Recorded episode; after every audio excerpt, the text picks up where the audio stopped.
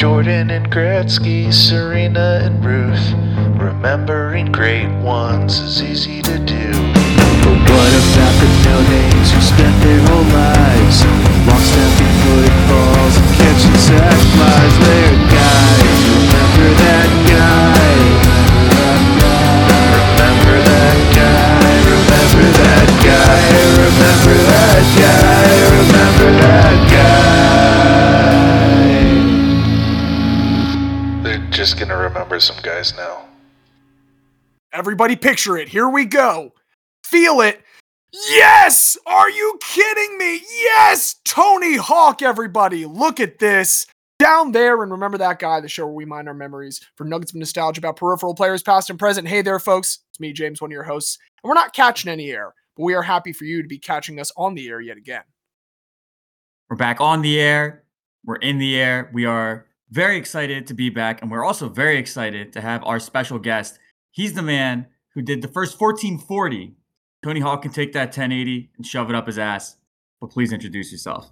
Yeah, you know, it took uh, being on a big air ramp and breaking all of the bones in my lower body, but I did land it. And then immediately, again, everything shattered. But it's me, the very special guest, Xavier. Xavier, we're happy to have you checking in from the trauma wing. Uh, how they been treating you? Did you get a good holiday meal at the hospital? No, they made me watch the Jets on TV. well, you know what? At it was essentially it's the torture. Has that caused you more injuries than the jump? yes, yes. Every I mean- time I say they can't hurt me anymore, and they find a way. Well, I, I mean, a genuine question because we are just a little under an hour removed from the pick six Hail Mary. Where does it rank in Thanksgiving week disappointments from the Jets as compared to the butt fumble? Yeah, how many butt fumbles does that equal? That's the thing. Like I think most Jets fans, the butt fumble is so played out, it doesn't even bother me anymore. It's just annoying because you know every Thanksgiving they're going to show it. Like no matter what else is going on, they're just going to show it. And it's like 13 years in a row I've seen this same clip showed 40 times during Thanksgiving. It it literally does not bother me, and I don't think it bothers Mark Sanchez anymore. So you know, Well, then it's whatever. let's look on the bright side of this. Maybe this 99 yard interception return to close out the half of a game is bad enough to start being the new clip played instead of the butt fumble. There's your silver lining. it's a Tim Boyle in like pick like Hail Mary pick six. Is that really something to celebrate? I'm not sure. Like at least with Mark Sanchez and the Jets, this was coming off of two straight AFC Championship game appearances, and they got just totally destroyed by the Patriots. But th- this is a Jets team that has the literal worst offense in modern NFL history. Not hyperbole, actual fact. So you know when when your offense completes 23% of your third downs and 25% of red zone opportunities whenever you get there has not scored an offensive touchdown in a month and a half and is on its third string quarterback an 11th and 12th string offensive lineman i i don't think you can celebrate anything against them I heard the ether beat underneath those statistics that you were listing off. I think you should look at this pick six positively because look, a Jets quarterback did just throw a 99 yard touchdown to close the half. Honestly i think the funniest thing here is how the fuck did the eagles lose to this team the eagles might not It's lose again funny. and they will have lost to a team. I don't think the Jets will win another game this season. Do you think Jets fans are going to start pulling really, really hard for the Eagles if they make the playoffs just to have that feather in their cap? Oh, I already am. That'd be so funny. That would be the funniest way for the season to go. I mean, I- the the Meadowlands. We've had enough miracles there on behalf of the Giants that it, it was eventually due, and it was the Jets' first win ever against the Eagles. So, if you're gonna get so it, sad. why not get it en route to uh, being the only team to beat us en route to uh, hopeful hopeful parade down Broad Street. we will see. But in better sports news, I want to give a shout out to Benoit Allaire, who is the Rangers goalkeeping coach. And he's been the goalkeeping coach for the for the Rangers since 2004, a really long time. He's been in the news recently because Henrik Lundqvist just inducted to the Hockey Hall of Fame, credited a ton of his success to Allaire. Nikolai Khabibulin, who uh, Allaire coached well with the Coyotes, credited all his All Star appearances to Allaire. And Jonathan Quick has gone from being 36 years old with an 865 save percentage to leading the league with a 940 and being only behind Thatcher Demko in goals saved above uh, above expectation.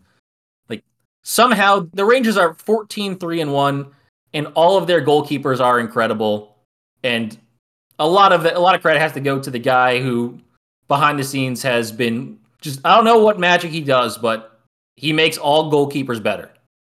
I'm glad that you led that off with Henrik Lundqvist giving him credit because there was a moment when you said he started in 2004. I was going to say, oh, so this is like being the offensive coordinator for Peyton Manning. Like this is one of those jobs where, oh, I mean, yeah, looks like you did a pretty good job by not getting in anyone's way.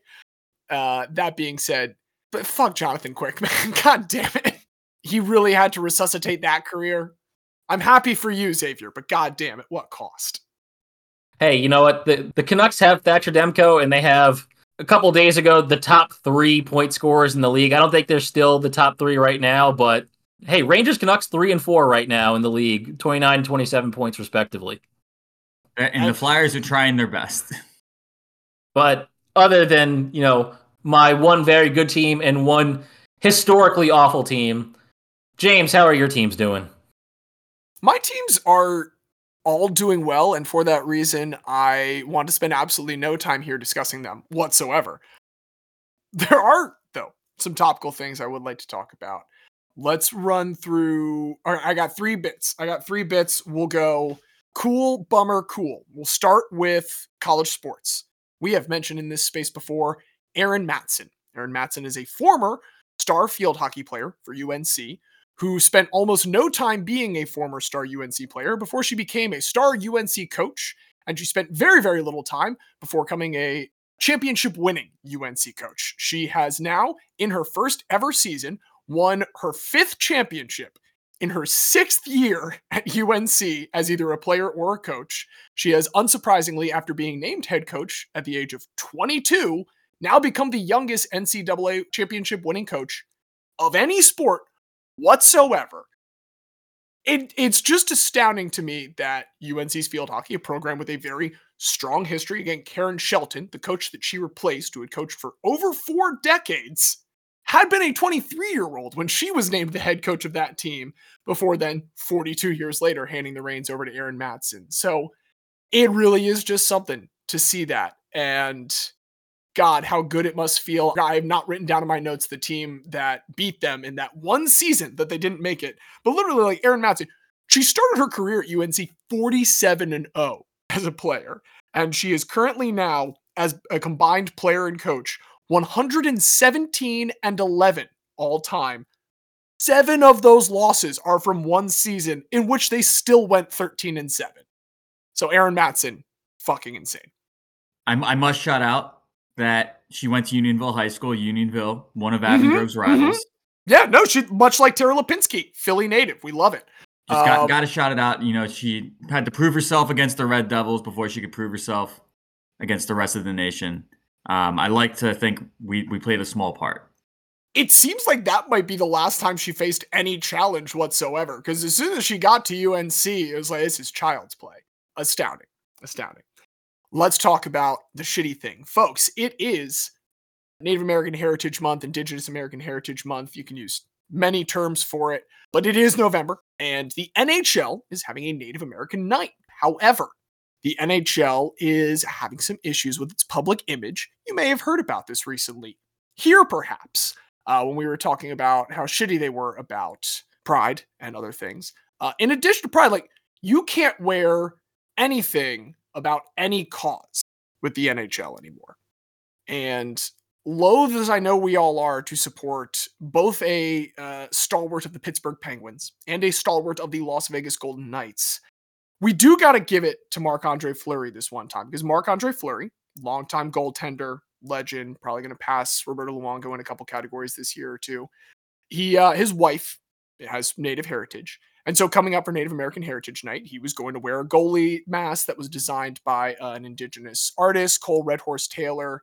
Uh, it's really cool, like clean design. It's nice. He was just going to wear it for warm ups, not during the game.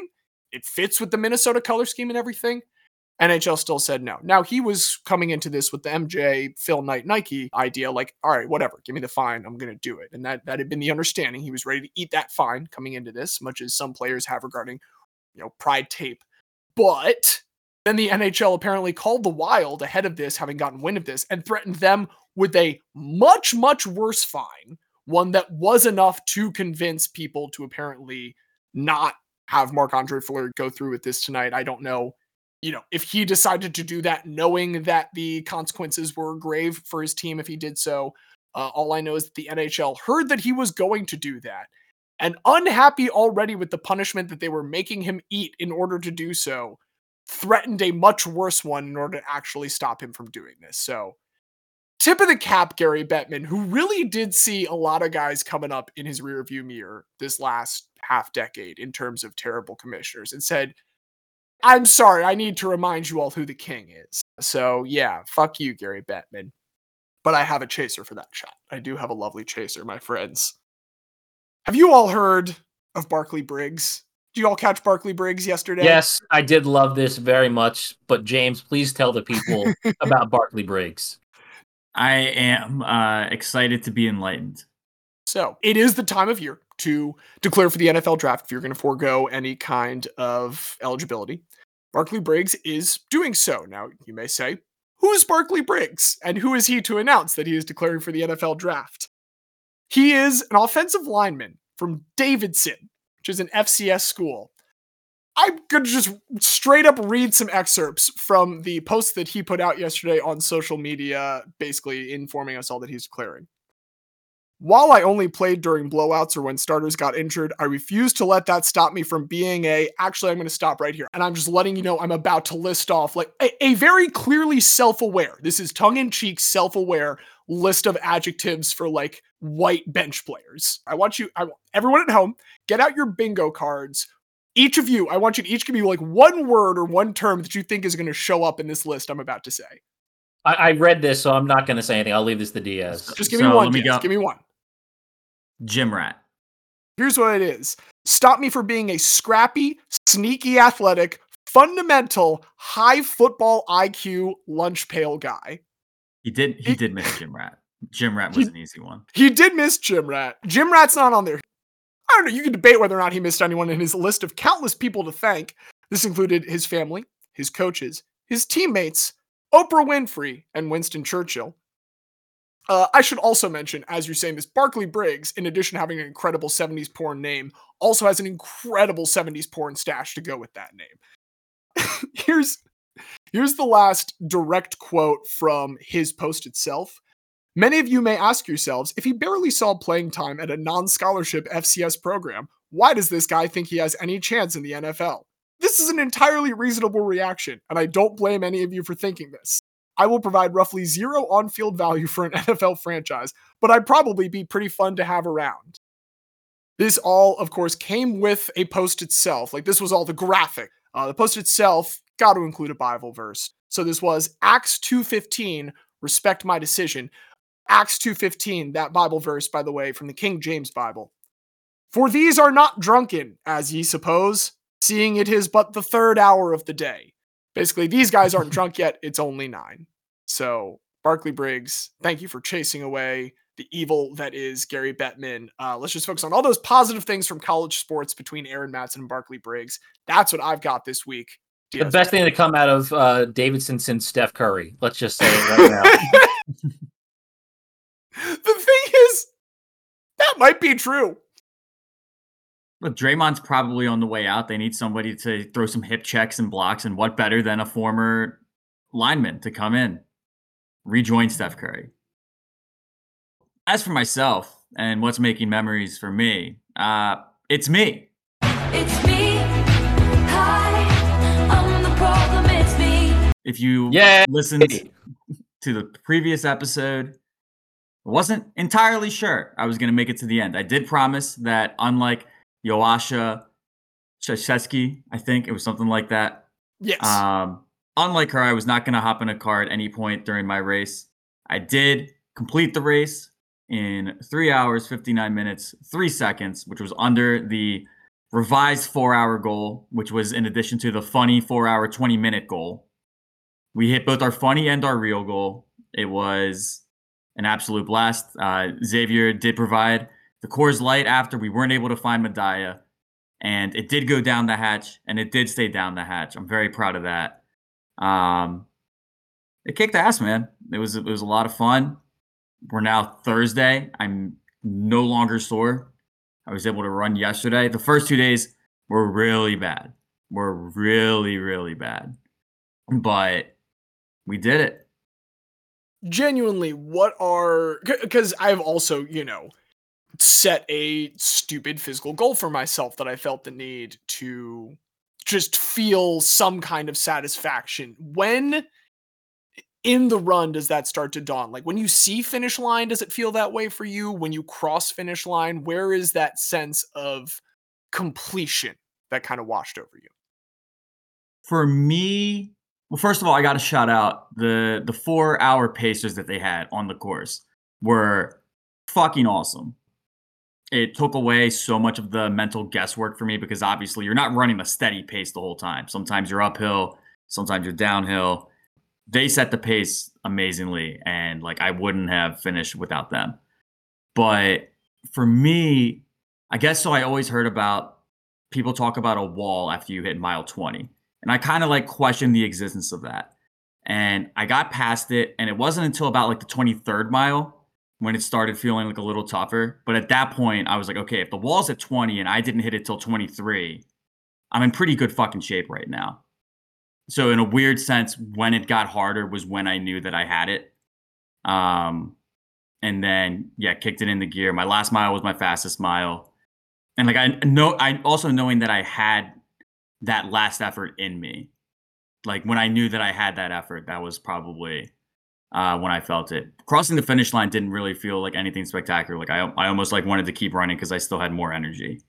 But no, it was it was it was sick. The only so that part was uh, a little scary when when I hit the wall. Also, this didn't happen at all in training.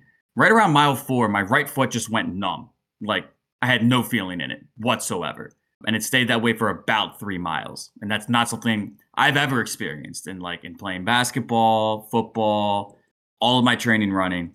I and it never was had my full foot foot not like ball of the foot where the pressure was hitting just full on Oh yeah, it was like it was the whole thing. Like the bottom part of it. Like I would say like I still had feeling in like my ankle, which helped because like I still like kind of had that I had that feeling at least of the ankle, but like when the foot hit the ground, like absolutely nothing. But after about mile seven, I would say, like I got full feeling back and I was like, all right, that was a little scary. Didn't know if we were gonna have to stop, but we're good now. Um, That's that's why the dumb clippy shoes are so important in biking, but you can't wear dumb clippy shoes for running. no dumb clippy shoes. Insoles helped a lot. I guess the fact that like I've had knee problems my whole life and I really my knees did not give me any issues at all. The whole training, the whole race. Pretty nuts. Thank you, insoles. All right. Xavier, last year, I biked Philadelphia. This year, Diaz ran a marathon. I'm going to put you on the spot here. Next year, this doesn't have to be. I- I- what is a crazy physical goal for you? For you specifically. Like whatever it is, but I, I want us to set something to get a third straight year of one of these. All right, all right. You know, I, I, I was there for both of you when you cro- when, when you finished your you know phenomenal things. So I want you both to be there for me when I watch every single second of a Jets game without throwing up. This is tough. My Ambitious that, is that different one that one 15k I did was the, the the biggest physical event I've ever done, and I can't imagine myself ever doing that again. it's all downhill, the whole thing. No, I, I'm not committing to anything. I can't. I just can't. I know myself too much. Yeah. I'm not the two of you. I, I hate physical activity and movement. So I could try to say that I'll do however many miles on my treadmill, but I'm not going to count. I'm not going to commit to that because I'm never going to remember. So All right. We'll we'll make you get through a full jet season without vomiting. I think that might do settle. yeah, we'll see what happens. But in the meantime, before the end of the jet season, I'd like for us to get some more guys in. And Xavier, I'm just interested to see how you phrase this one. So I was watching a YouTube video uh, last week where Ludwig, Chris Broad, aka Broad in Japan, and Jschlatt were learning how to drift in Japan. And after practicing, they then had to run a course to impress a professional drifter, Daigo Saito. While I was watching it, I am a big fan of drifting. I was thinking, drifting is one of those things where the better you do at it, the better it looks aesthetically, which is not how what you can say about all sports and like all types of athletic accomplishments. And that made me think about all the people out there who do sports in a way where how cool they look doing it is the entire point. Like it's less about winning and losing, it's about how they look doing it. And so that's why I thought instead of style over substance, style is the substance. And because I was inspired by drifting, I think it's only fair to talk about the man known as the Drift King, Keiichi Tsuchiya. Hey, Tsuchiya, the Drift King. Now I'm gonna take a stab in the dark here. We're going to Japan. We are indeed going to Japan. In fact, we're going to Tomi, Japan, which is in Nagano, where Keiichi was born on January 30th, 1956. Keiichi grew up working class neighborhood, and at a young age, he started toge racing. Toge, for those who don't know, is a kind of street racing where instead of racing through an urban environment, in a lot of interior Japan, there are a lot of mountain roads that are very narrow and winding, essentially like switchbacks. And toge racing is two cars start one behind the other, and you just race through these narrow mountain passes. The car in front wins if they can increase the gap to a certain point. Car behind wins if they stay close enough to the car in front of them because you can't actually pass anyone because then you'll probably die. For And- any of our uh, Forza inclined fans at home, this is basically Fujimi Kaido, which is the uh, the mountain course they have there in I know at least Forza Motorsport 3 because that's where I spent all my time on it. Again, this is all highly illegal stuff. This is street racing. Let's be let's be clear about this. But it is also a very cool illegal thing to do. And Keiichi, you know, works like odd jobs during the day, does a lot of delivery driving, which makes sense. And at nighttime he practices his driving.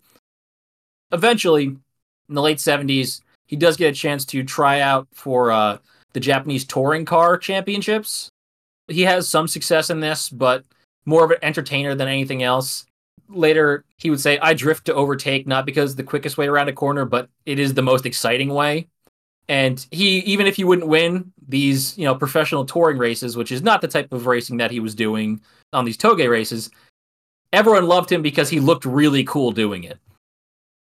So, mid 1980s, he's now in his late 20s, and Keiichi purchases his Toyota Corolla Trueno that he becomes famous for. And when I say famous, I mean this is like a really famous car associated with him. Uh, it's otherwise known as the Hachiroku or the 86. And it's still one of the most popular cars in Japan because of him and his drifting to the point where Toyota keeps having to bring it back. They stop production because it's an old fashioned car, but so many people want to buy them to race and drift that they keep having to bring them back for limited runs so people can buy them or get more parts to keep them running. And Keiichi has a vision. Drifting, everyone who sees it likes it. And it is still illegal. He thought, you know, this could be something that could go mainstream, that people, if they just got to experience it, maybe they'd be more chill about it. And so in 1987, he pulled together funding from a bunch of garages and publishers that were involved in the street racing scene to start producing videos. The first video that he produced is a video called Pluspy, at least the anglicized uh, version is called Pluspy. And it's just a 23 minute video of him very stylized drifting through a, a toge course in his local area. Uh, it's called the Usui Toge, right outside Nagano. So to be clear, his plan is he's going to release a VHS tape of him drifting so good that it will change the government's mind about the legality of drifting. Yes. Sick. And what do you think happens? The government says, "Hey, that's a pretty good idea. I, we actually agree." I'm gonna. I guess Diaz has positioned me to be the cynic. So there we go. Something goes wrong. So it's a bit of both. The government immediately takes his license for doing this very illegal thing, but people fucking love it. And these videos go viral, like in the pre internet sense of like people were shipping them all over the world because they just thought this was the coolest shit. Well, yeah, because now he's the kid that got arrested at lunch at the cafeteria, and he's the coolest fucking person on the planet.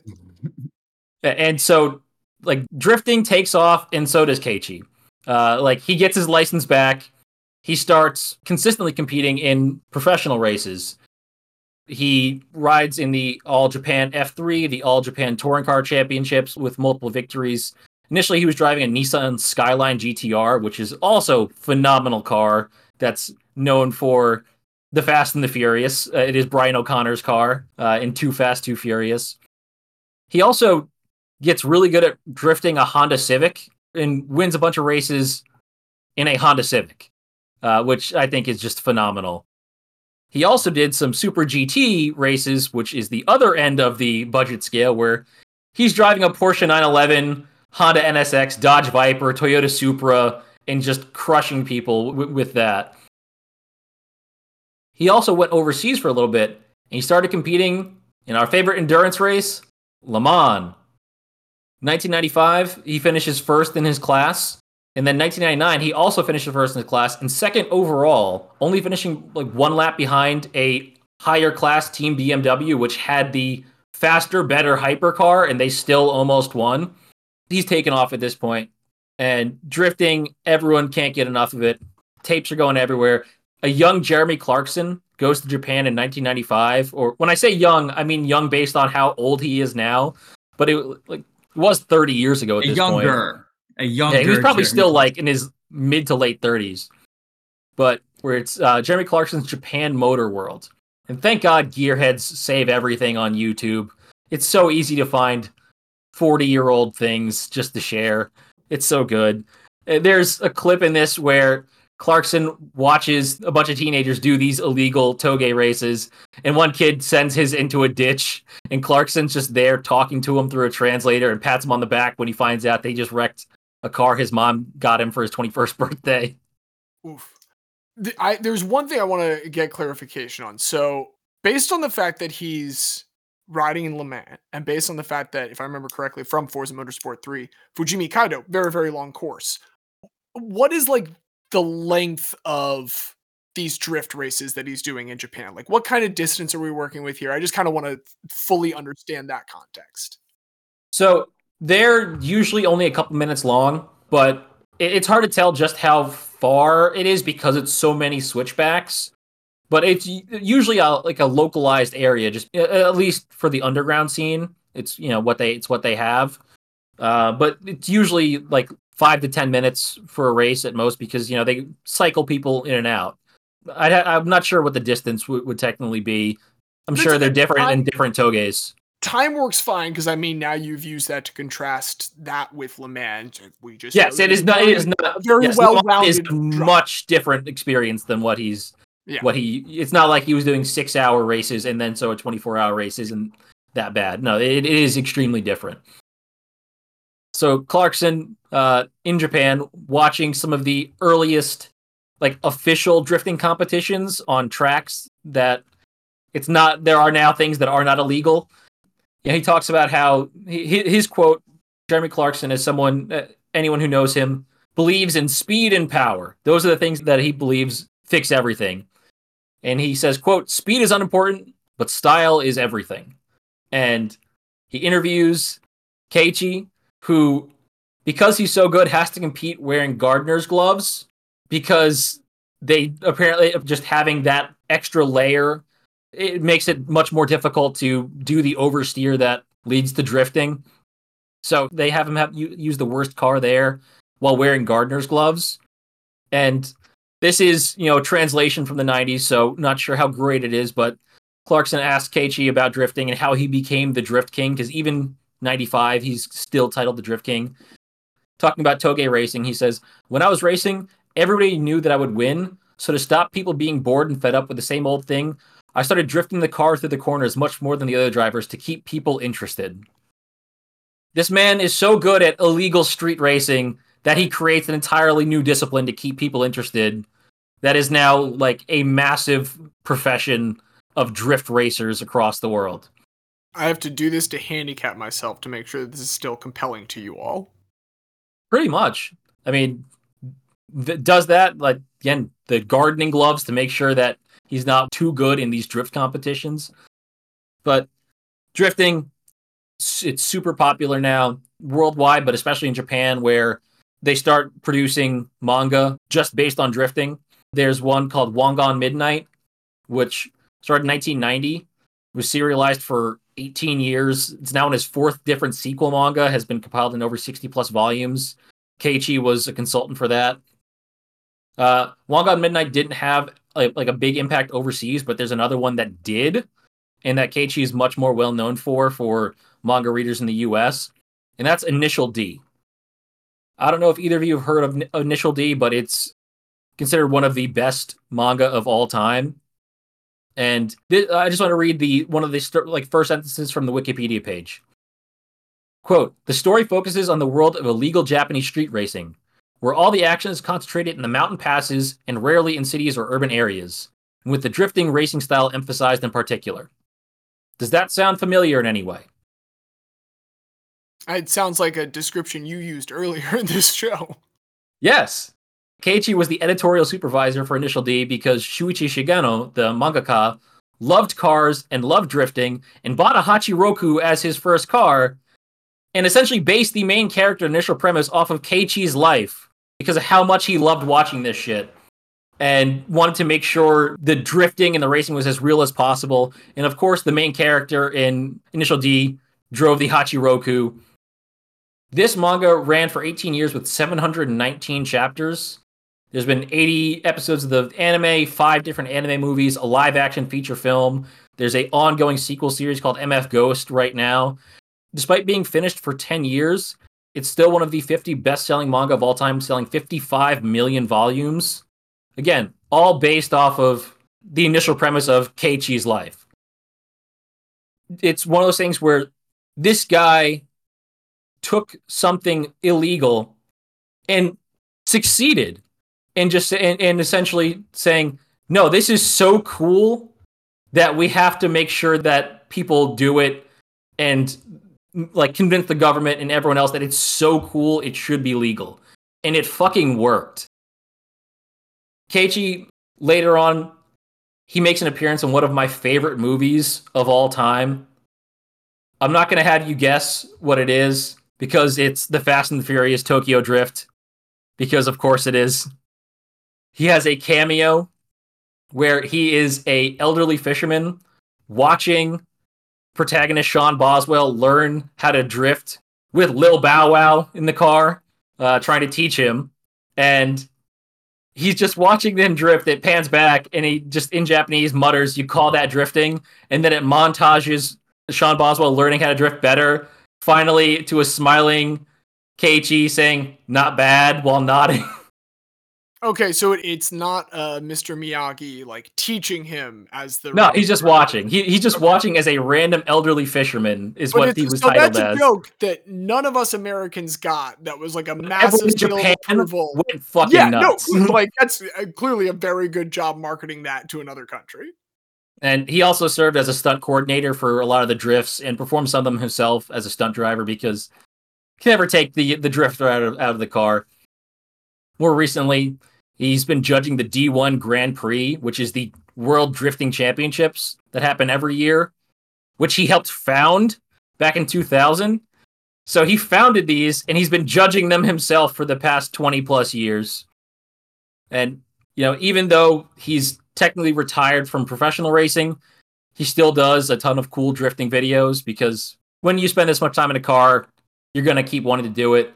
And he's been doing a lot of cool videos on the Car Prime YouTube channel where it's essentially like it- it's a it's a wild swing from the terrible quality but highly stylized 80s VHSs that he made and sent all over the world where you know now it's like it's super produced stuff but he does like challenges where it's like a modern drift car versus the Drift King, and it's like some you know hundred two hundred thousand dollar supercar going up against the Drift King in his old '80s beater to see who's better.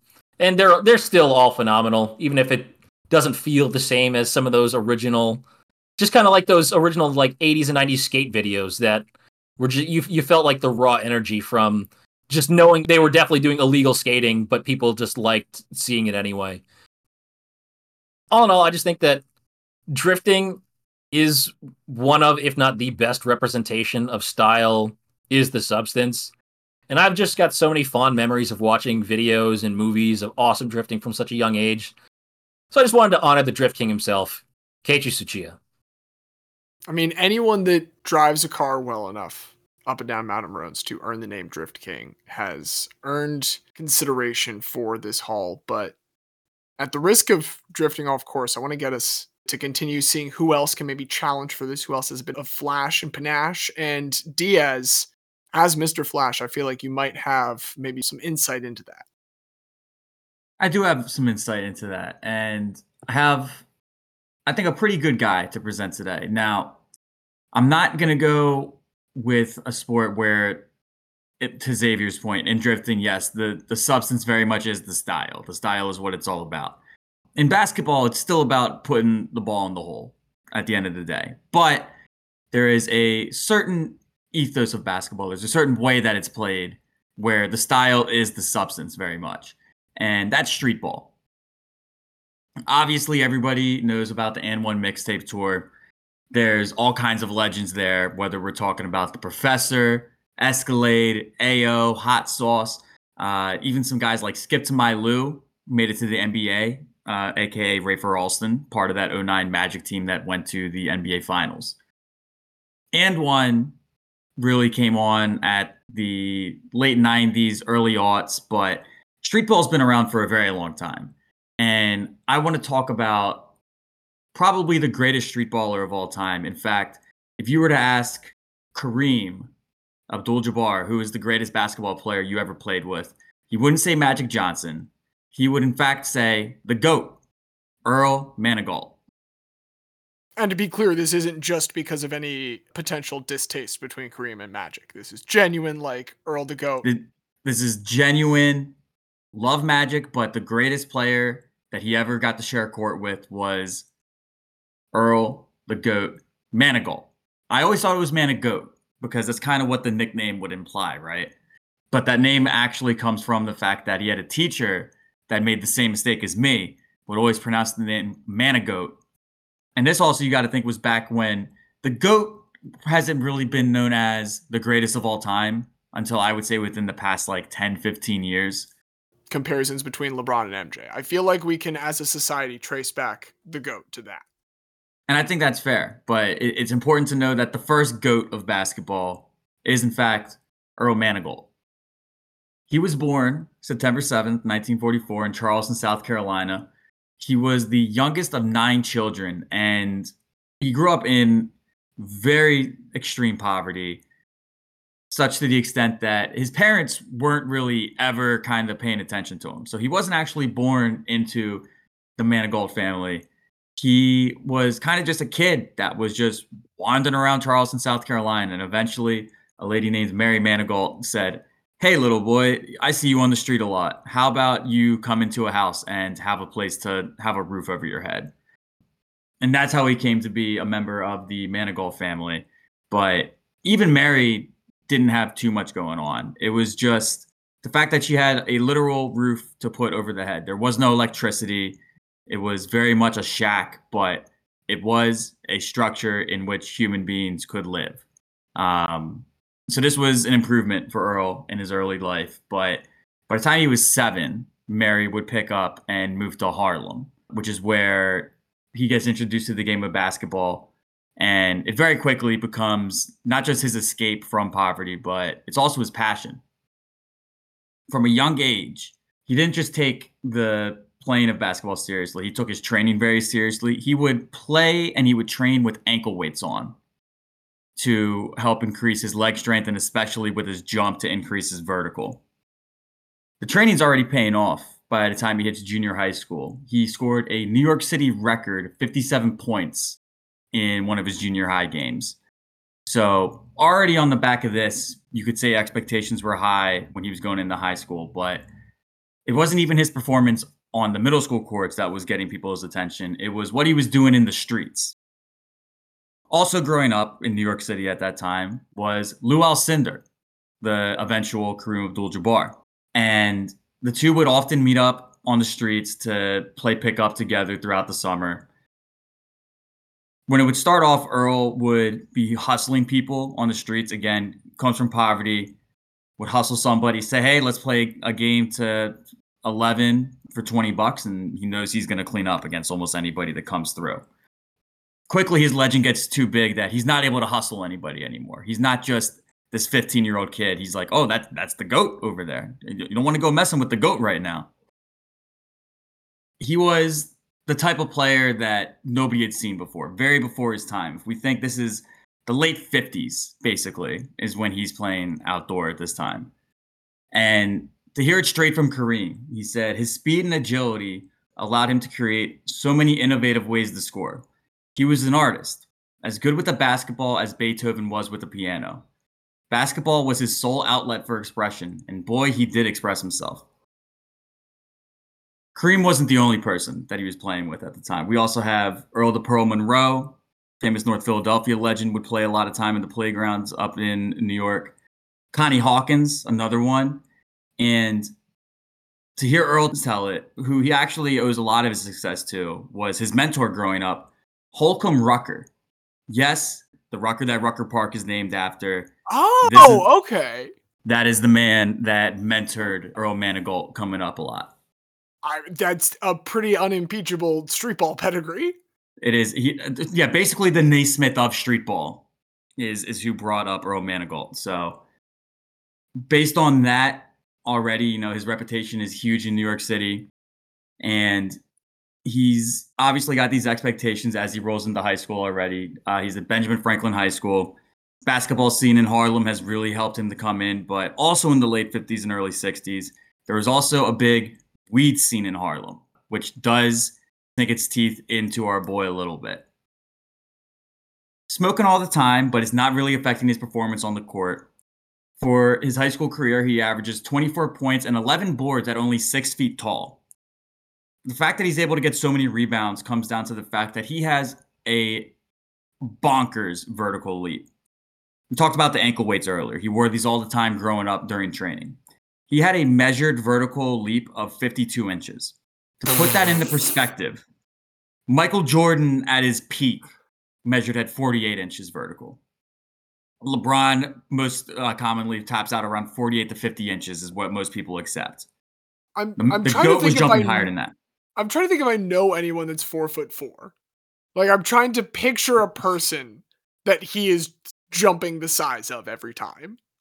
Yeah, and, and clearing like again, you need to think that he's clearing this person like just straight up with his feet. Not like he's having to, you know, do the, you know, go spread and like let them go under his like no, like just straight up under his feet, clearing 52 inches. Maybe the weed is a performance enhancing drug there. Maybe that's the secret. No one else has, has learned this at this point.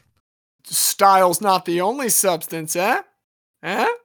Substance Eh? is the style, style is the substance. There's a little bit of everything going on there. Uh, and a lot of major college programs are taking note of the GOAT. UNC, Duke, Indiana are among the schools that are recruiting him as he's entering his senior year. But senior year is a bust because he finally does get busted for smoking pot. So he gets kicked out of high school right before his senior year.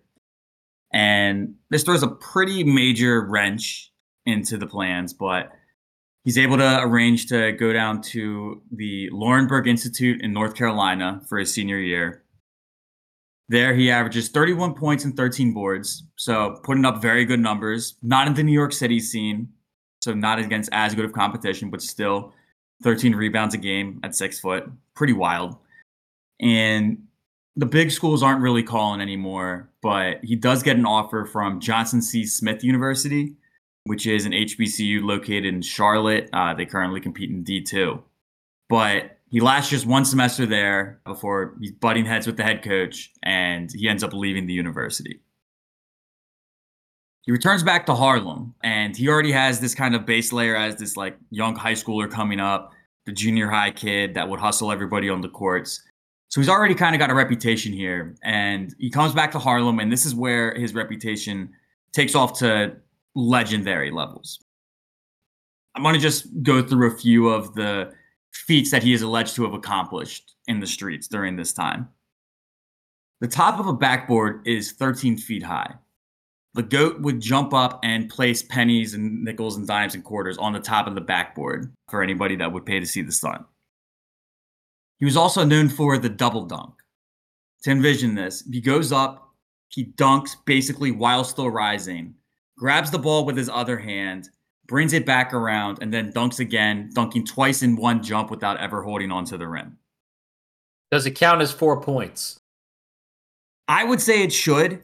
People like Joey Crawford or Scott Foster might say that that would be basket interference or something like that. But in the streets, you're getting four points. No doubt about it. To to complete a dunk while still rising. Like I th- throw out the rest of it.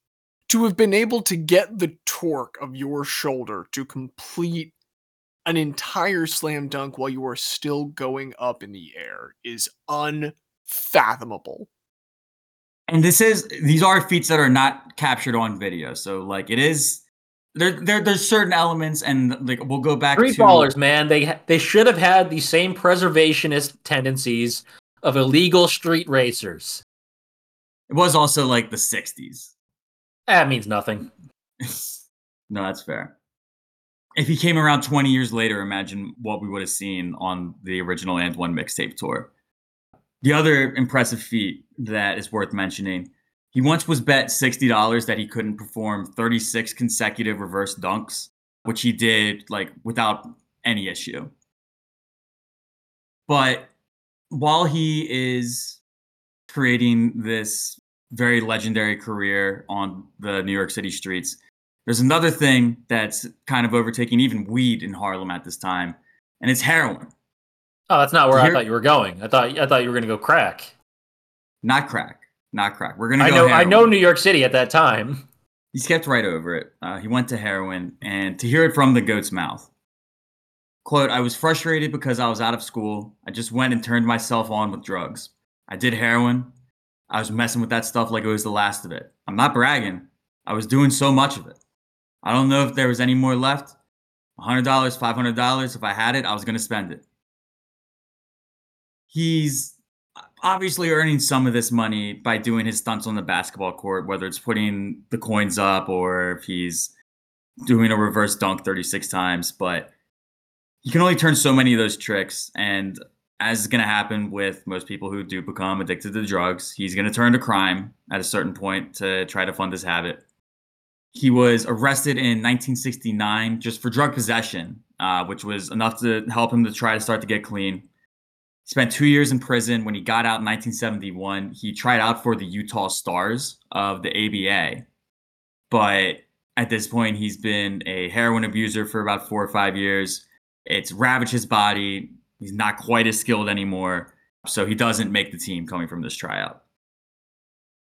So he returns back to Harlem after that failed tryout and he starts the GOAT tournament, which is a 3v3 basketball tournament. But just days before the, the inaugural GOAT tournament was set to kick off, he was arrested for a robbery. He spends three years in prison this time. And when he gets out, he decides, you know what? Harlem is becoming a bit of a sinkhole for me. I'm going to get out. I'm going to go back to Charleston, South Carolina. I'm going to bring my two sons with me. I don't want them to fall into the same traps that I've fallen into. Down in Charleston, he's not playing basketball anymore, but he is trying to earn as honest of a living as he can. He's mowing lawns, he's painting houses, basically any kind of honest work that he can find, he's doing it to make ends meet. He also, part of the reason he's not playing anymore, he has gone to the doctors and they've said his heart is operating at about 15% of its capacity Oh god to- damn. due to the years of heroin abuse. In fairness, most carts operate at about 50 to 55% of their full capacity. His is tapping out at 15% though. So Oh, so he only has one third of a normal human being's heart function instead of 15%. Right. Only yeah, just just the third. Obviously, he's not able to play anymore, but basketball is still his passion. So he does return to Harlem in his 40s, and he's not able to play anymore, but he does want to be a part of the basketball scene. So he restarts the GOAT tournament, and he also starts a second tournament that was called the Walk Away from Drugs tournament, trying to be as good of an influence for these kids as possible.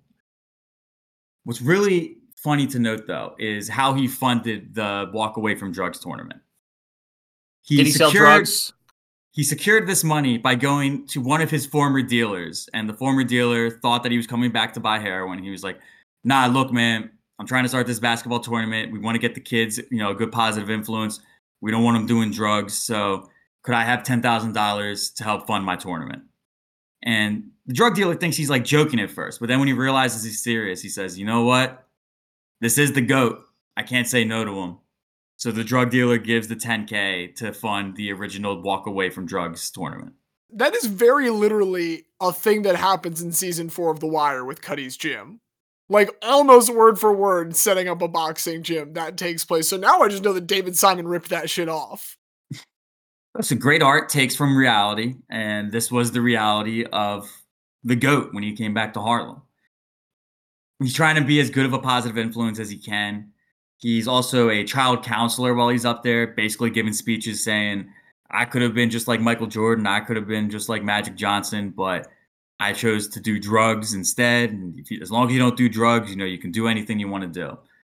Very much trying to, to set up his life as a caution against kind of the perils that he fell into. And he also got to see an HBO film released direct to TV that was based on his life, which he very much said like you know it was it was shocking for him to see, but he does hope that his story can help to dissuade others from making the same mistakes. The cast of this is really worth going over though. Earl Manigault is played by Don Cheadle. okay, yes. Sick. the headmaster of the academy that he went to his senior year of high school when he had to get out of Harlem. The headmaster is played by James Earl Jones. Fuck yes. And another player that I didn't mention that the GOAT got to play with. He did get to play with Wilt Chamberlain. Wilt Chamberlain is portrayed in this film by Kevin Garnett. Uncut Gems was not his acting debut. I had no idea. I had absolutely no idea that KG had done this.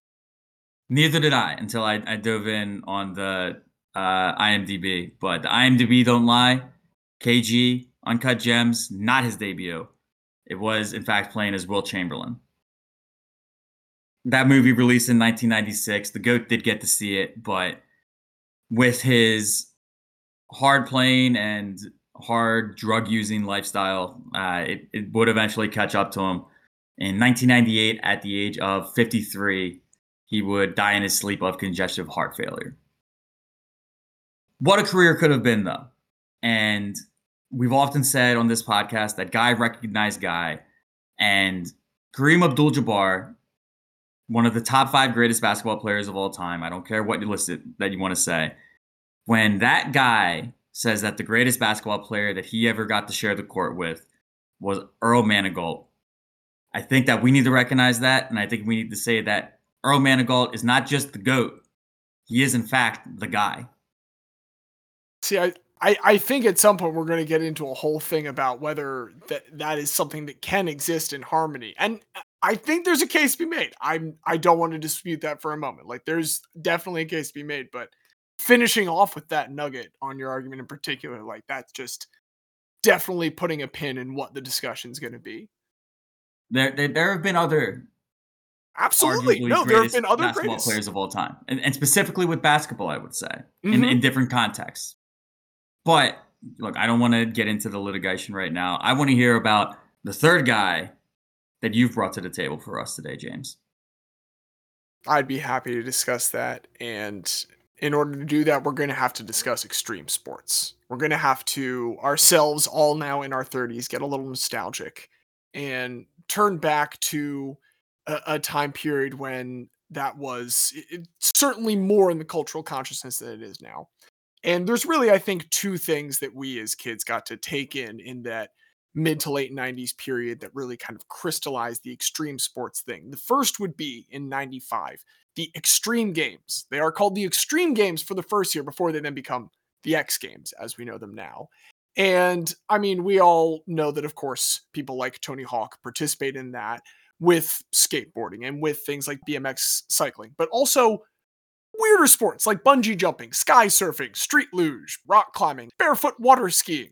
The X Games are very important because they make this giant umbrella term, extreme sports, kind of take hold in the consciousness. And then the next really big thing is, of course, in 1999, Tony Hawk's Pro Skater. Now that we've made extreme sports a thing, we need to figure out how are we going to best proliferate that throughout the society. And it turns out, make a little video game that you play for two minute sessions at a time. Tony Hawk Pro Skater completely blows away any projections anyone could have possibly had. And so, since there is now this idea of general extreme sports, and one video game did well, Activision, the publisher, decides to try the same thing with a couple different sports. So in 2001, they do snowboarding with Shaun Palmer's Pro Snowboarder. In 2002, they publish Kelly Slater's Pro Surfer. And in 2003, they release Wakeboarding Unleashed featuring Shaun Murray. All of those, they do not become series. They are one and dones. There is one that I did skip. There is one other series. Now, it is a technical term. It is two games, but it is the only other series. So it is the second most successful extreme sports series that Activision has ever released. And that is Xavier, you put up your fingers. Do you want to go ahead and say it? No, but I, I, I'm I'm gonna have this written down in my heart to say that I was right or wrong, depending on on on what you say. We are talking about Matt Hoffman's Pro BMX's very own Matt Hoffman. I was right sport, wrong person. Now we're we're doing Matt. I was Hoffman. Dave. I was Dave Mirra. We'll get to Dave Mirra. We'll touch on Dave Mirra a little bit, but no, Matt Hoffman is the one that stuck out for me because I was a kid that played a lot of these Activision games. And so let's talk about Matt Hoffman. Two F's in Hoffman, only one T in Matt, though he is Matthew when he was born in Edmond, Oklahoma on June 9th, 1972. To parents Joni and Matthew. Here's the thing Father Matthew, two T's. So I don't know what's going on there, but for whatever reason, Father Matthew, two T's, Matt Hoffman, one T. Not one sibling, though, several siblings. It's a big family. He's got two sisters, Lena and Gina, and brothers Todd and Travis. So, this big old family growing up in Oklahoma, and Matt in particular gets into things with two wheels very, very early on. You know, you guys, we brought someone with four wheels, we brought someone with zero wheels. I'm going to split the difference here right down the middle. But initially, Matt Hoffman is into two wheeled things with motors. He's doing motocross early on. And still, you know, this is something that involves not just racing, but some element of tricks. There are some times where it's just trick competitions, sometimes where tricks add to, you know, the overall score of a, a racing competition.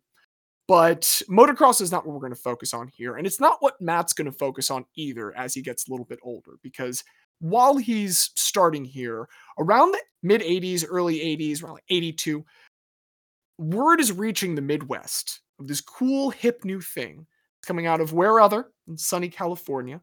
In Los Angeles in 1974, that is where a pair of brothers, Devin and Todd Bank, they took some extra wood from a construction project their dad was working on. They built up a quarter pipe ramp. And this is, as far as recorded history shows, the first time when they start jumping off of this with their bikes into the air that freestyle BMX is kind of birthed. Now, if you have seen the popular film Lords of Dogtown, you might remember that there were several droughts in the mid 70s in the Los Angeles area, and all of the empty pools that people had were a big boon to skateboarding because it was kind of moving what this sport had been at the time from very like precise groundwork elements, like really specific trickery and stuff that you were doing on the ground, into vert, into trying to get air. And BMX is benefiting in the exact same way. People are being able to go in these bowls and uh, just bust sick ass tricks, man. And so Matt and his brothers, they follow the lead of the Bank brothers. They build their own quarter pipe. At the age of 11, he gets his first real BMX bike. It's the sick red Mongoose, and uh, things take off. He and his friends, you know, they're growing up in this Midwestern town, but they're like the cool extreme sport kids. They make themselves the Edmond Bike Shop Trick Team. And this is just like all that they are about now. They just go to the quarter pipe in their area, ramp off of it, take pictures, and they're just constantly trying to catch any snippet of this larger extreme sports culture that's starting to build up that they can get. Get to 1985. It's summer break for a bunch of teenagers. and He's like 13. And he and his friends, they're channel surfing. His mom catches them. They're not channel surfing to try and catch a show, though. What they're doing is they're going through channel to channel, trying to catch a commercial that has been released recently where a bunch of like pro riders from California are doing some sick stunts. And his mom sees this and she gets the idea to call the local company branch and tell them like how much these kids are into this ad and that these kids could also do this trick. So I don't know if there's like anything you want to do with that, but this cold call, it lands them a chance to do some work with this brand. Fellas, could you please guess what this brand that these 13 year olds are obsessed with the commercial for in 1985? Thrasher. Thrasher, Diaz, 1985. It's selling you something. Who do you think is trying to sell you with BMX Rider? Because they were oddly involved in a lot of shit then, I'm going to throw a curveball and say Sears. It is Mountain Dew, fellas. Even here in 1985, these kids want to do the do. Uh, Totally fair. so the local Pepsi bottling plant, because there is a Pepsi bottling plant very near them here in Oklahoma, Mountain Dew being owned by Pepsi, they bring them in and they just slap this giant Mountain Dew decal on their quarter pipe and just put on a show for the workers of the Pepsi bottling plant of these 13 year old kids doing really cool stunts off of the quarter pipe. And so they get quote unquote sponsored essentially by Pepsi and Mountain Dew here. And they are like, they're sending money to the bike shop that they are the trick team for to, to pay for their repairs. But this is like their very earliest thing. And in order to pay for it, these kids are just doing the local grocery store circuit, showing up in the parking lots with their Mountain Dew quarter pipe and nailing a bunch of sick tricks. Matt is the star of the crew.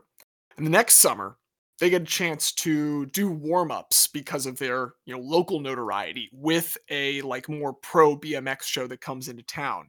And one of these pros, like he sees Matt doing his tricks, he's like, I want to take this kid with us. That he like tries to talk to his agent to make this happen, according to Matt. At some point, someone's like, ah, we probably shouldn't have like an unsupervised 14 year old just out of nowhere come on your tour, but good energy. He does still that summer get a big moment where he sends a letter to the editor for the like big uh, magazine at the time for the sport, which was Freestylin' with a little apostrophe at the end. And Freestylin' has this letter to the editor uh, with the head title The Road to Fame. This is all written by Matt. This summer, my friends and I got sponsored by Mountain Dew. We are now known as the Mountain Dew Freestyle, in parentheses, my kind of job. We do shows whenever we can find them. If anyone wants us to put on a, in all caps, rad show, our crazy bunch will go anywhere. Signed Matthew Hoffman, Edmond, Oklahoma. P.S. Our ramp is so big, everyone calls it the wall. It's nine feet tall. And then there's a picture of Matt with the caption Matthew from Oklahoma. This is air. I just we we do need to bring back rad as an adjective. I'm a big fan. In August of 86, Matt enters his first pro competition.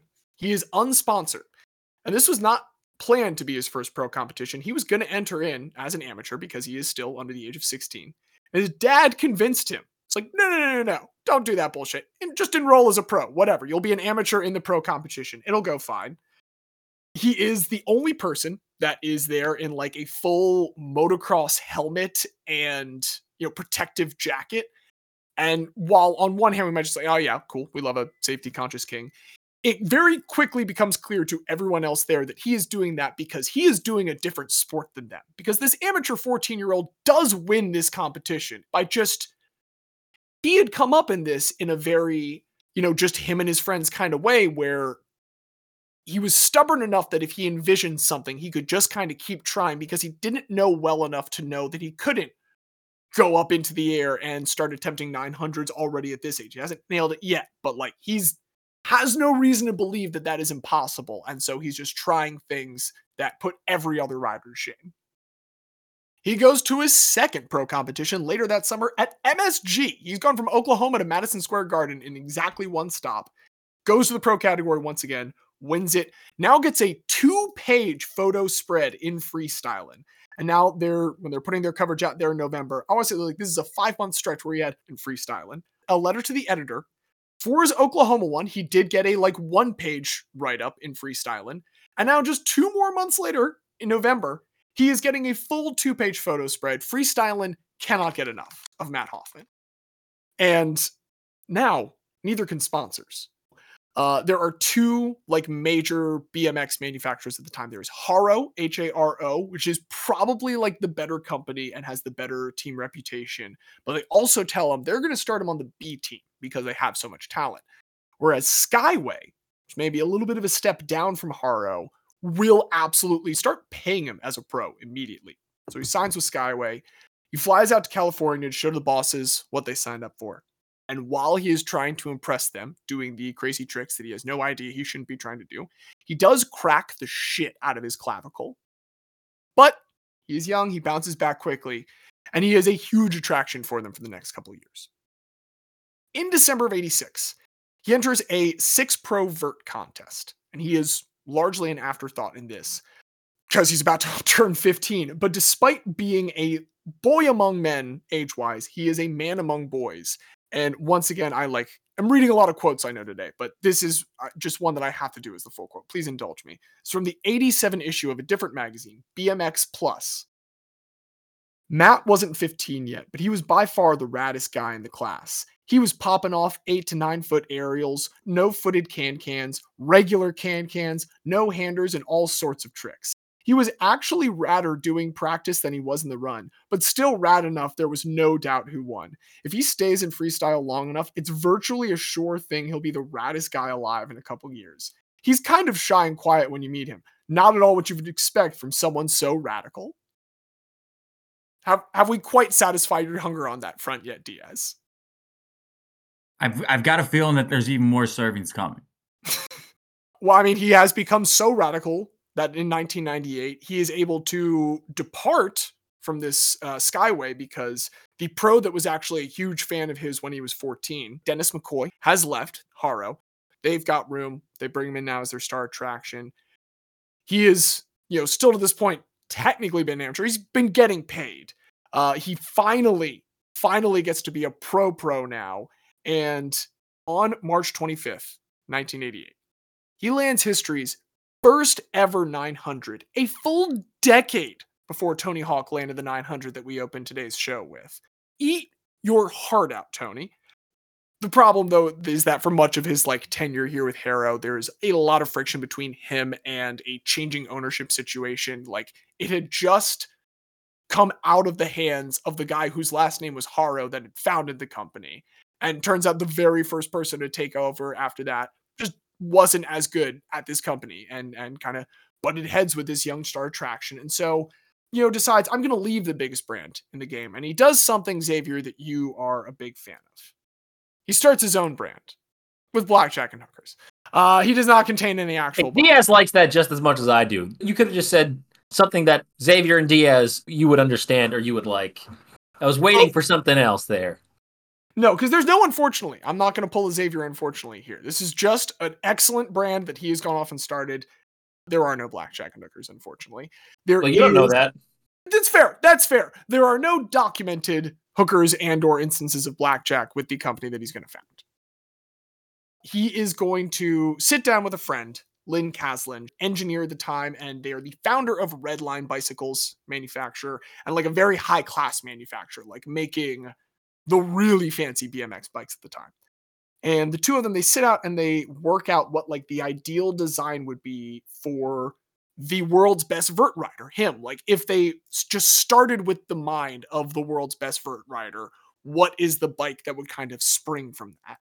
And so they work this out. They find a metal that is like aircraft grade, essentially, thing that is used for fuselage. They make five of this prototype model. They use the nickname at this point that he's earned to name the model of the bike. So it is the Condor.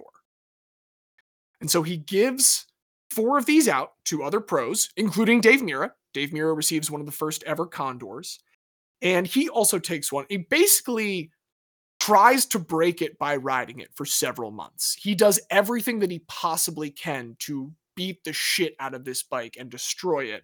Uh, though, in his own words, he calls his body more harm than his bike. And finally, after a year, figures, okay, I've got my prototype. I've got this thing that I am proud of, that I'm ready to release to the world, and that I'm ready to keep rolling. So that summer, Hoffman Bikes releases the Condor model, manufactured by SE. I will just say, full disclaimer, I fucking love SE bikes. I think it's an incredible manufacturer. If you are ever looking for a new bicycle, you cannot go wrong with anything made by SE. How much do they cost?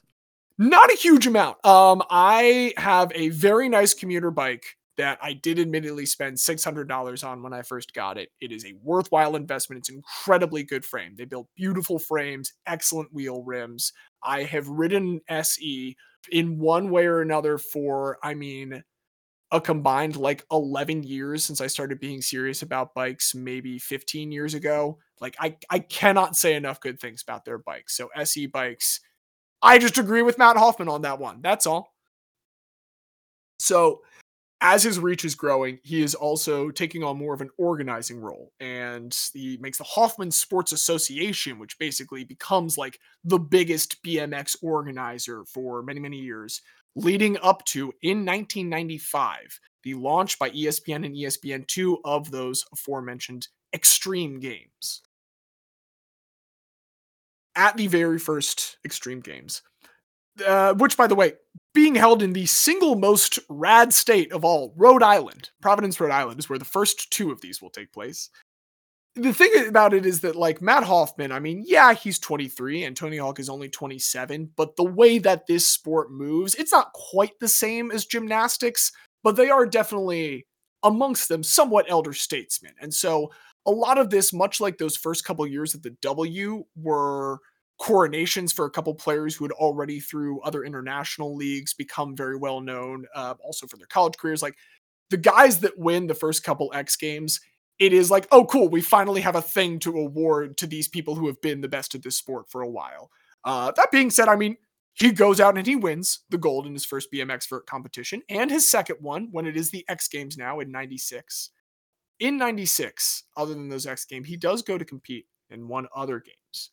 Travels south from Rhode Island all the way to Atlanta to the Olympics where he is not competing because it is not yet a sport at the Olympics. It will be many years from then. It is now, of course, but uh, at the time, they do still want a BMX performance to be put into the closing ceremonies as part of a production that called Sports as Art. So already now, like the International Olympic Committee sees BMX vert. Who, who do we turn to to best capsulate the art style of this new burgeoning sport? Matt Hoffman, get here and put that on the international stage. Those paragons of virtue and art, the IOC. I, To me, that's cinema. Let's let's not hold the IOC's correct approximation of his excellent skill against him. Just because they recognize what everyone else recognizes that he is uh, just the best at this. Yeah, let's let's focus on it.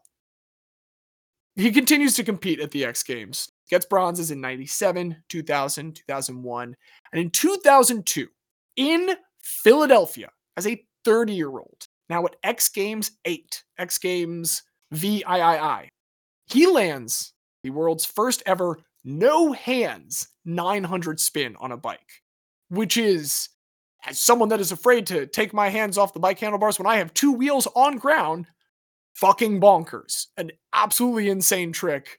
Still somehow not good enough to beat Dave Mirra in this competition. Dave Mirra wins gold by like 2.5 points uh, on a scale of 1 to 100. So you're saying his style wasn't good enough. His style by 2002, you know, it's winding down. We'll acknowledge that. This is his best finish in many years. He does get the silver behind Dave Mirra. But it is, as far as I can tell, last X Games appearance, or at least his last competitive showing. But let's talk a little bit more for a moment about that pop cultural place that he occupies if we're talking about style. Because as I mentioned, when Tony Hawk Pro Skater takes off, Activision wants to build on this. They want to make some other series. They want to make more money. And they decide that BMX is the first natural expansion. So the obvious question is who do we make the cover athlete? They turn to Matt Hoffman. And on Tony Hawk Pro Skater 2, on that disc that comes out, there is a demo for Matt Hoffman's Pro BMX with a fall 2000 release promised. They do not make that promise, but they do manage to finally, in May of 2001, release it. And it is roundly received as pretty good. Gets like mid 70s everywhere on Metacritic for all of the platforms that it's released. It is basically, if you've played Tony Hawk, the same game except with bikes. It, there's not a lot of like differences in gameplay. Uh, obviously, there's a little bit difference about like being able to maintain speed, which is just a difference between biking and skateboarding in general. But largely, you've got a special bar. You're trying to create tricks. You're trying to beat those quick goals in two minute sessions. And you are doing it with a number of different pros. You've got pros like Matt. You've got pros like Dennis McCoy, his inspiration from all those years back. Tony Hawk is like secret character in a couple of them. Dave Mirra is not in this game. Dave Mirra is in neither of these games because Dave Mirra has a rival video game series over with Acclaim Entertainment. But that is Acclaim Entertainment. And That's the one that I played. that. Yeah, Dave Mirra does have his pro BMX over there, but Matt Hoffman's pro BMX pretty successful. They are able the next year to release a second one in August of 2002. Slightly better reviews, mostly people saying slight graphic improvements. Though there's also one new mode that they add that uh, does definitely require some mentioning. It's called Tiki mode. And apparently, at the end of career mode for Matt Hoffman's Pro BMX 2, there's a level in Hawaii, and you complete the level in Hawaii. And then there's a special bonus mode that's a first player shooter where you are just shooting at a giant fireball throwing Tiki Man that is the final boss of this BMX freestyle video game. That, We that used to sounds about right. country, is what I'm saying. Yeah, yeah. That is the final game in the Matt Hoffman Pro BMX series. He is unlockable in Tony Hawk Pro Skater 4 and Tony Hawk Pro Skater American Wasteland, or Tony Hawk's American Wasteland, whatever the official terminology of that one is. There is one last extreme sports adjacent cultural touchstone that he must dip his toes into because, again, there is that umbrella of extreme sports, everything that is coming out always has all of these reasons to bring things in. And so when another cultural phenomenon now in the early 2000s comes about in the form of Jackass, obviously Matt Hoffman's going to have to get involved. And so he's in two episodes of the show in 2001. He does appear in Jackass the movie in 2002, Jackass 2 in 2006. He appears in Jackass 2.5 in 2007. In 2008, he is the feature of the first ever Jackass Presents film. Jackass Presents Matt Hoffman's tribute to Evel Knievel, which uh, many people complained about largely because the people doing the stunts, him and other pro BMX riders, were too professional and too good at the stunts. That, he that does kind of go against the entire point of Jackass. Yeah, like And, no and- and I'm not a. Jackass fan, as I'm sure the two of you would probably guess, knowing me. But yeah, the, the whole point of Jackass is it's not professionals doing terrible, stupid shit. I If I'm not mistaken, I believe that's the disclaimer at the very beginning of the show. they are very smart in how they get fucked up.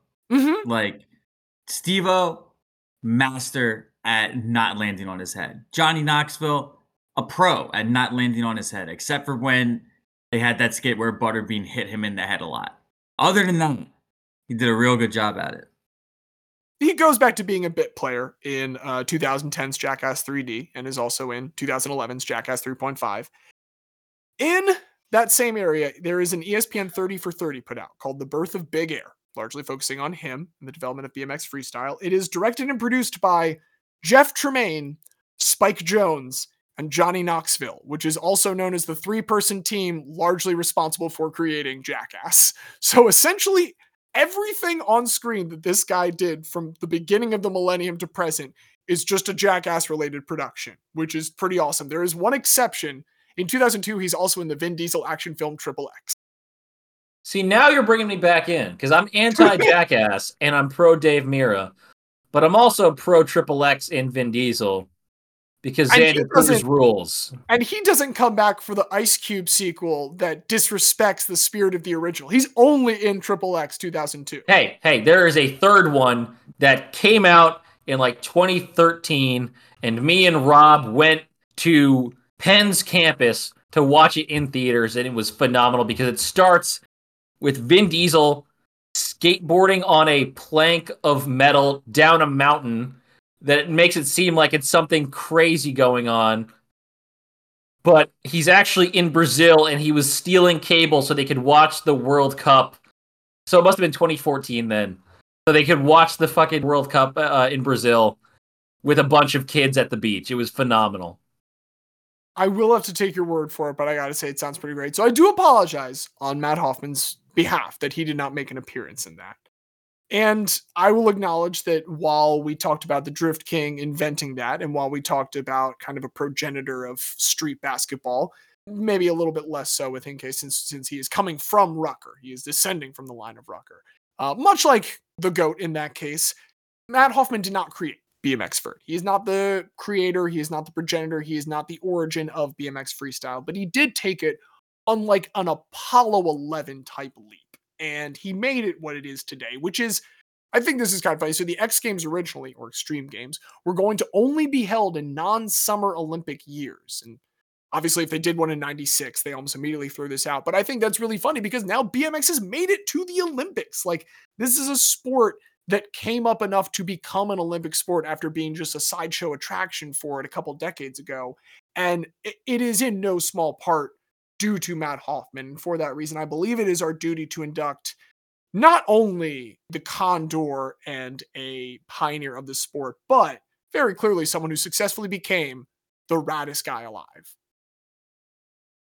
See what what what I need to say is it might be a negative from Xavier's perspective that he was associated with Jackass, but to me that's a very strong positive. I think Jackass is probably the epitome of just guys being dudes. So for them to have given Matt Hoffman their blessing is a very, very strong positive in my book. Well, I'm positive that we have some difficult stuff to do here because only one of these three guys is stylish enough to slide right on in to not just our DMs, but the hall itself. Is is it someone drifting into their spot? Is it someone verting over a nine foot ramp into their spot? Is it someone who is earning their spot and then taking that plaque, dunking it, and dunking it a second time in the air? Who do we lean too early here? This is a tough one. Right now, I'm leaning towards either the Drift King or Matt Hoffman. Not to say that I'm not disrespecting the goat. I like the goat. Just I don't know. I think we we got too little of him. Like I, I actually at least I have seen the Drift King on YouTube a bunch, and I've seen Matt Hoffman do stuff. So it might just be like thinking of style, thinking of what I've actually seen. But that does- that's where I'm leaning right now. He does suffer from the fact that there was nobody out with the camcorder. Like if he came about 30 years later, I think like he could have been like the Kimbo Slice of the AND1 tour, except instead of cutting up in people's eyelids, he was just like jumping over them. Now, there is something to be said for leaving him wanting more, but there's also, I think, a link going all the way back to Vinko Bogataj, where like my argument for him was this is someone who achieved virality before something like the internet existed. And I do think it's notable that we are talking about Earl Manigault and we're talking about these stylish things he did without any documentation other than the accounts of him. So he does have style that is so pervasive, so noticeable and, and, and persistent that it has gotten its way to us exclusively through oral history. There, there's something to be said for that. That's true, but again, he's also not the only person of these three to go viral pre pre internet. Oh, sure, sure. So I, I I agree with the oral history part, although that also leads to the worry of how much of it was exaggerated. We don't know for sure. Like at least with Keiichi and the his VHSs that went viral in like the in the eighties shipping across the world, we can physically see that he was drifting phenomenally in his eight six. This is absolutely the the point of Vinko predating the internet with virality was not to say anything about these three like and their contemporaneousness with that. It was more to say like we're looking at someone that achieved the you know widespread knowledge of their thing, in this case, style, in that case, virality, without the primary means to do so that we might initially think of. But enough about that. Enough about that. I'm going to stop saying large words with many syllables. Let's get back to guys. Guys, No, one, I- I- three letters. That's where we need to stay. I was just watching Tony Gonzalez catch three punts to give people 20% off their Air Dyson air fryers. For God, Amazon I Black love Friday. late stage capitalism sometimes. That that feels like the you don't need Tony Gonzalez to do that to get 20% off an air fryer. You could just go on Amazon like every other month and find one. I mean, I don't know. It's, Sounds like Tony Gonzalez did just achieve that. it's better than Steph Curry bricking like 10 half court shots in a row when the money was going to go to like a, a kid's charity. It's better than when fucking college football has the Dr. Pepper, yeah, throw a cannon, I'll be crushed by student loan debt, baby. um, I'm sorry, that, that, that was what distracted me, but let's get back to the case at hand here. we've drifted off course once again, which I think means it's time for us to consider the Drift King.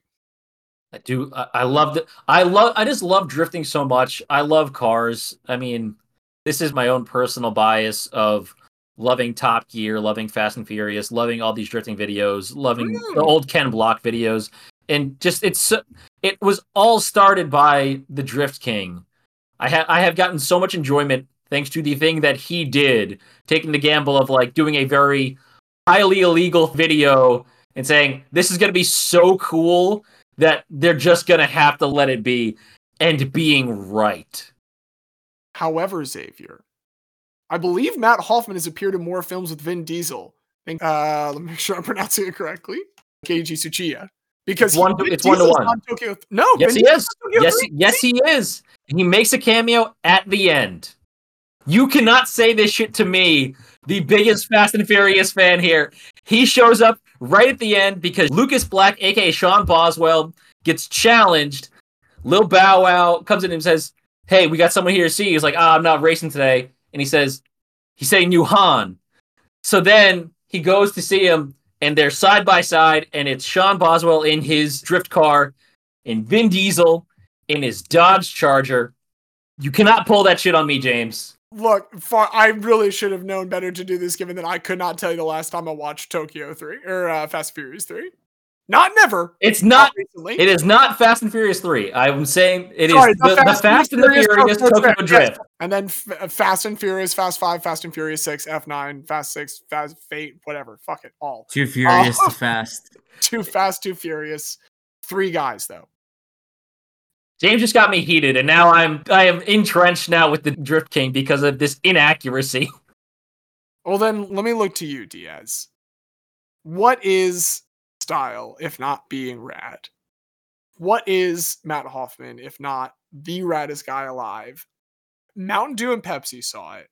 Jackass saw it. Activision saw it. Everyone who needed a freestyle BMX guy to represent the sport during its ascendant phase turned to Matt Hoffman. He was the cover for it outside of Dave Mirra, who I'm just going to say committed a crime in Philadelphia by stealing that gold medal in 2002 from Mr. Matt Hoffman. And I think committing such a heinous crime in the city of Philadelphia that you so dearly love.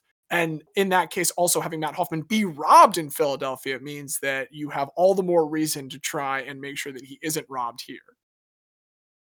So I, ha- I have made a decision, and I'm going to sufficiently ramble and preamble before I get to my decision. But I think we have two guys who really brought their sports to the forefront, right? To, to put it as you did, James, neither is the progenitor, but they are the people that brought it into the mainstream. And to me, with that being the the characteristic that unifies them, it now becomes who brought their sport more into the mainstream. Now, drifting is very featured in movies, and we love the movies, and we love seeing people drift their cars on the big screen. We don't see them drift their cars in the Olympics. We do see BMX competed in the Olympics. So I believe that Matt Hoffman has done more to advance his sport. And That's therefore so rough the though, greater guy. because when James said a BMX person, my first thought was Dave Mirra.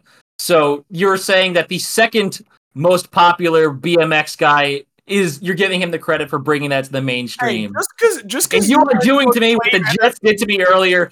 Garrett Wilson just said, I don't know what to tell y'all. I don't know what to tell the fans. I'm out of words. I'm out. When asked if he's ever seen struggling on offense like this, his one, his response was, Yeah, last season. And Diaz is doing this to me again. God damn. Getting the second best BMX driver over the best drifter. And I have to admit, I you swerved me in there a little bit, Diaz. I ain't complaining. Like, look, far be it for me to to look a gift horse in the mouth.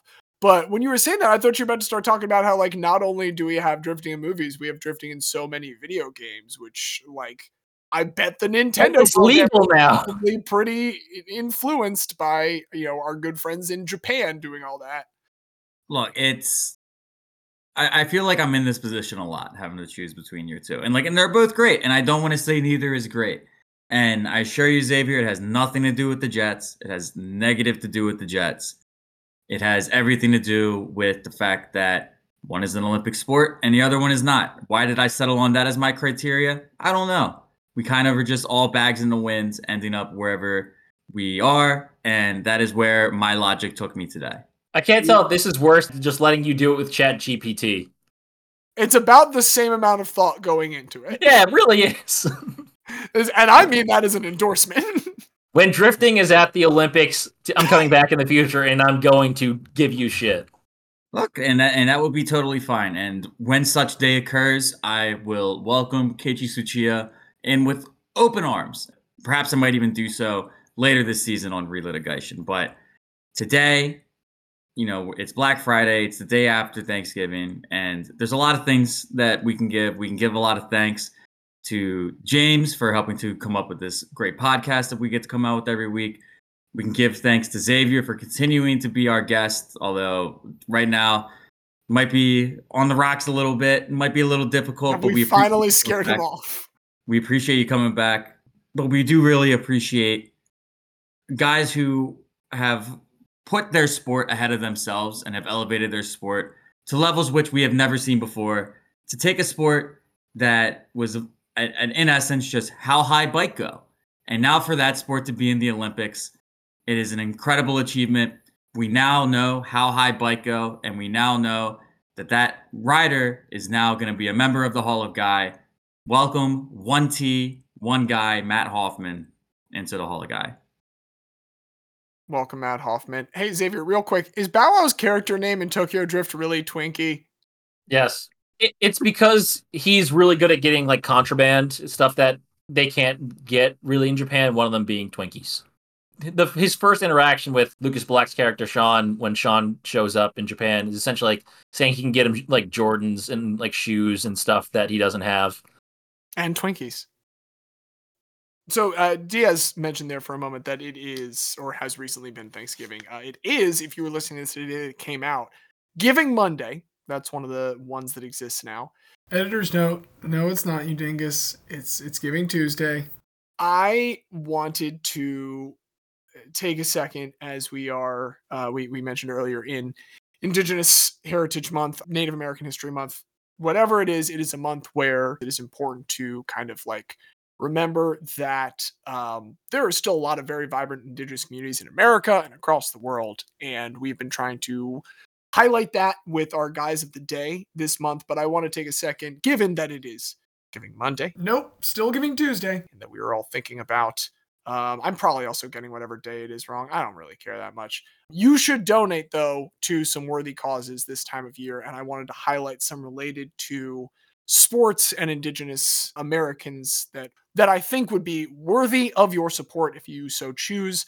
Uh, so just a couple to highlight real quick, and we'll put this information in the show notes. Uh, Spirit North in Canada, again, just general participation in sports for indigenous communities. Turtle Island Hoops. That is a fully North American, American, U.S. and Canada, uh, just you know, basketball program run by Native Organizers Alliance. That's the organization you would donate to. And then also just like the Boys and Girls Clubs of America have a full Native Services wing that runs a lot on from reservations and near other communities in the area. So just something that I think you should consider uh, this time of year as we exit the month. If you want to, though, before the end of that month, see some of the phenomenal Indigenous guys of the day that we have highlighted on our accounts. You can do so uh, at Blue Sky, on our Discord. All the information for those can be found at bit.ly slash remember that guy. All one word, all lowercase. We are all very thankful for uh, one another and, and our continued persistence in serving out our dark contract to fill this hall with as many good guys as we can. We are also very thankful to producer Craig for joining us in this journey. We are thankful to our musical director Don Ham for kicking off every step of the journey every week with that lovely theme music. And we are thankful for you, dear listener, for joining us on this journey. We hope you'll do so next week. Anything else from you guys to say before that next go round? Not just the saddest JETS of all time, Xavier. No, no, I'm good. You are indeed good, Xavier. That's what you are. I, in the meantime, have been James. I've been the very special guest, Xavier. And I'm Diaz. And as Forrest Gump said when he was completed with his endeavors, I'm pretty tired. I think I'll go home now. God.